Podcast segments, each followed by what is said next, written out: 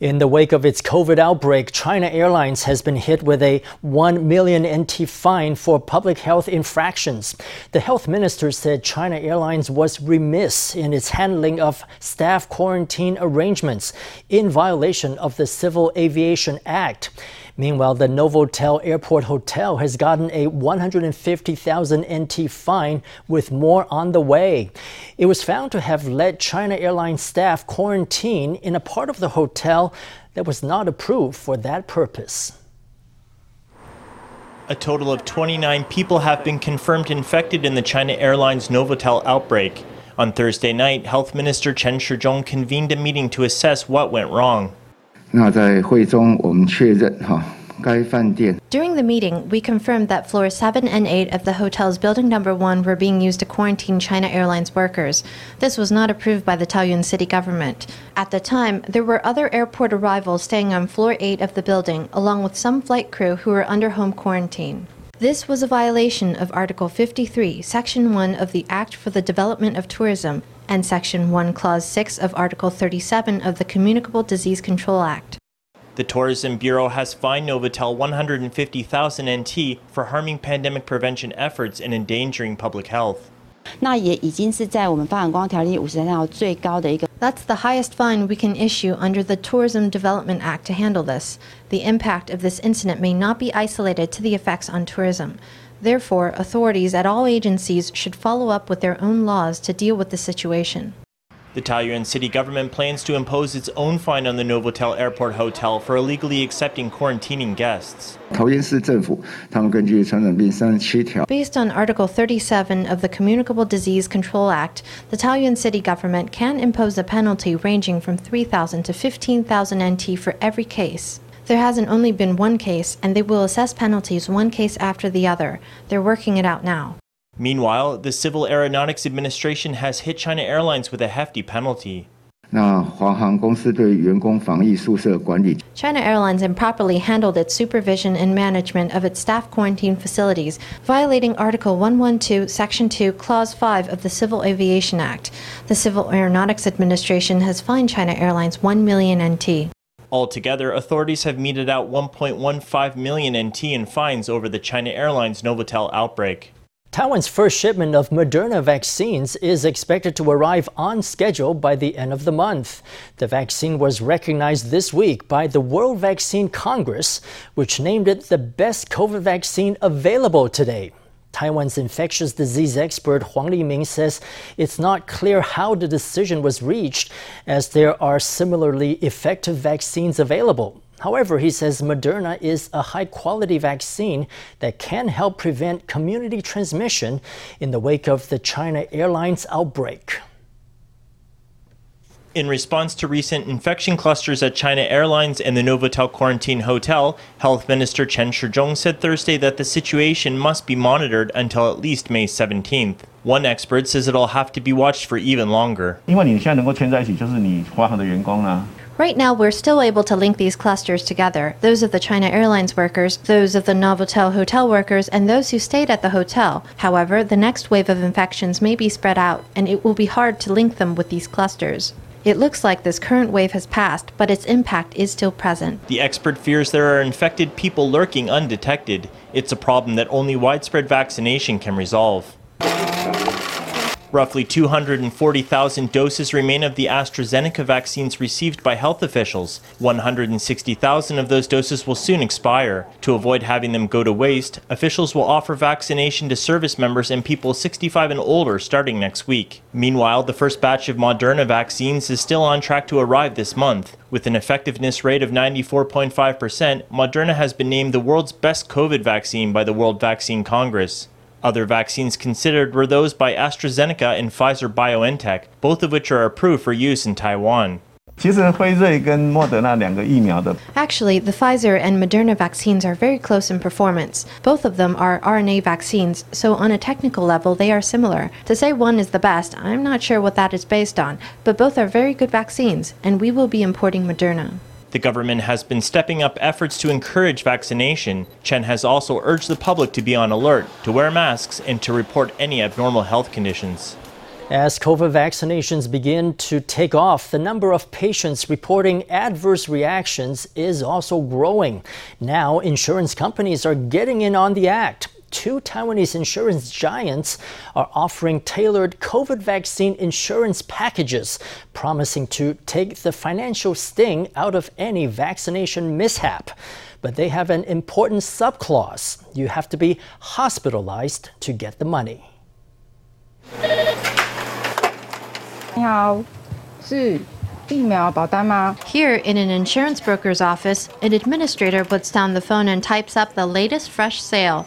There's a lot of forms to print out, and everyone's busy. Since April, we've seen a number of COVID cases and vaccination incidents. Sales have grown 400% this month. There are two companies in Taiwan offering vaccination insurance. If anything goes awry with your vaccination, it entitles you to compensation, including 3 to 5,000 NT in daily hospital fees, plus an extra 30,000 NT if you need intensive care. At less than 300 NT for a year's insurance, that's quite a good deal. I would consider it. It's an extra protection.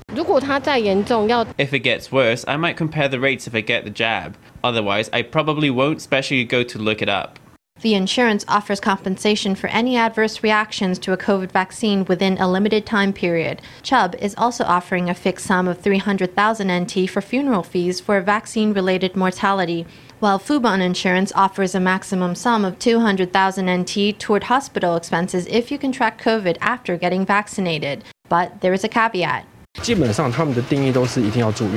Basically, to get the compensation, you have to be admitted to hospital. Once you're in hospital, the hospital will have a record saying you have an adverse reaction to the vaccine. The new trend of vaccination insurance seems to be heating up. Numerous companies are understood to be investigating the option, hoping to make business out of the latest medical trend. Taiwan held a large scale disaster response drill on Friday at the Keelung shipyard of CSBC Corporation. The drill involved more than 600 police, firefighters, and volunteers, as well as more than 100 rescue vehicles. President Tsai and other government officials were on site to inspect the drill.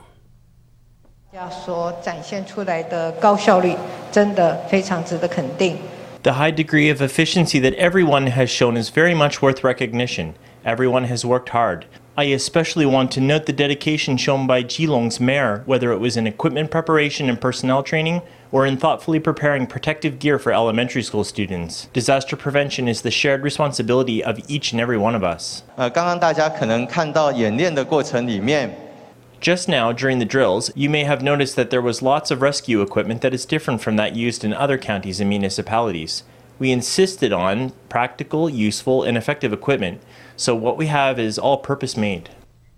During Friday's exercise, rescue teams were tested in 16 disaster scenarios, including a fire in a building and a chemical disaster.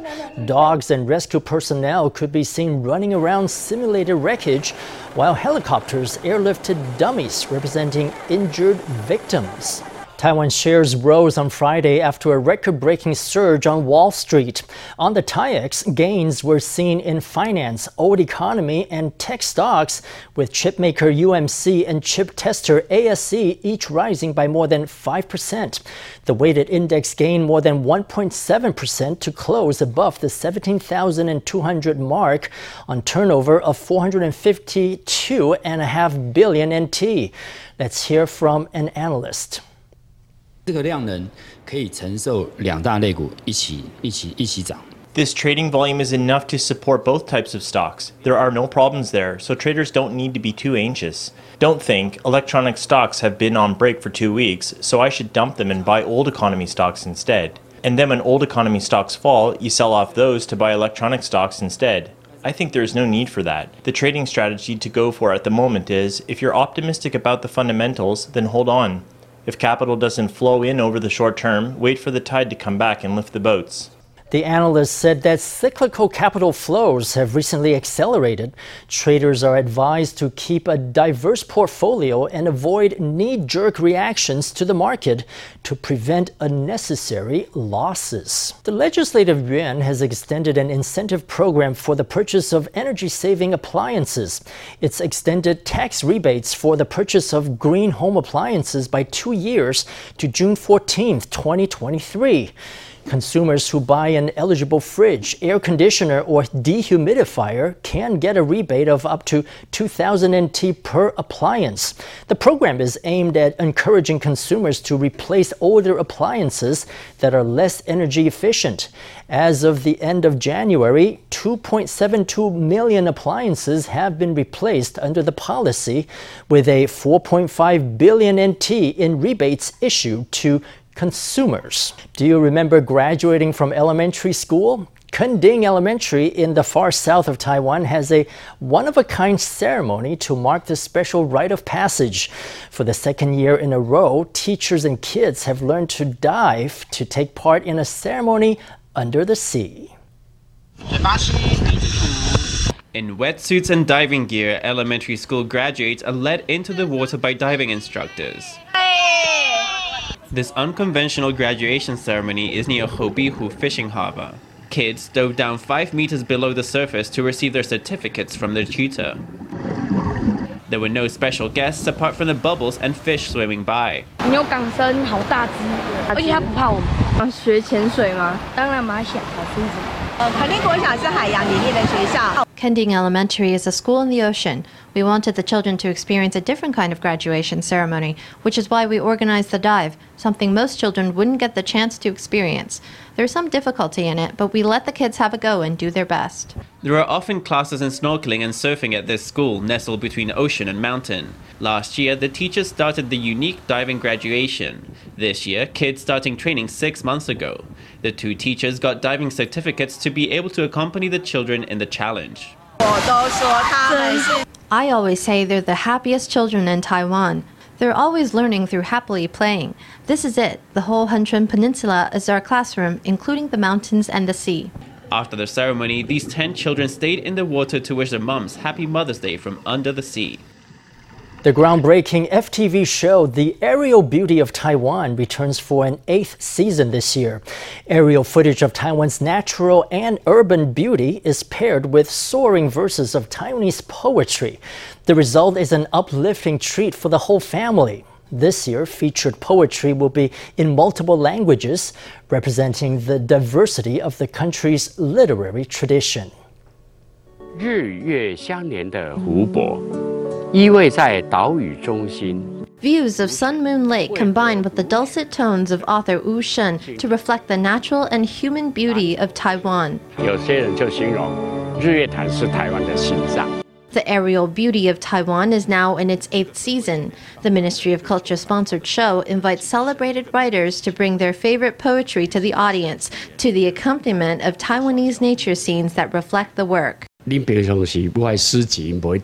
People who may not really read my poetry normally may end up reading it because of the show, and then people from the same area will say to me, Your poetry is lovely. After taking part in many recording sessions and listening to others' readings, Wu was delighted to be able to join in as well. He hopes the show will give more literature the chance to be presented in this multi sensory format. 就是文学的修养。 it will certainly have a great impact on our literary cultivation, as well as on our love for the land of Taiwan as a whole. Chen Ying is an author who's long taken an interest in the Taiwanese language. The latest season will bring in Taiwanese language verse paired with images of Nantou County. My great delight is poetry. My favorite thing is poetry. So to be able to combine it with the Taiwanese language and spread it makes me really happy. From the plains to the mountains, the aerial beauty of Taiwan shows the incredible beauty of our home from all its angles. This year, the poems chosen will be even more diverse than ever, with award winning work from indigenous writers as well as Taiwanese and Mandarin verse.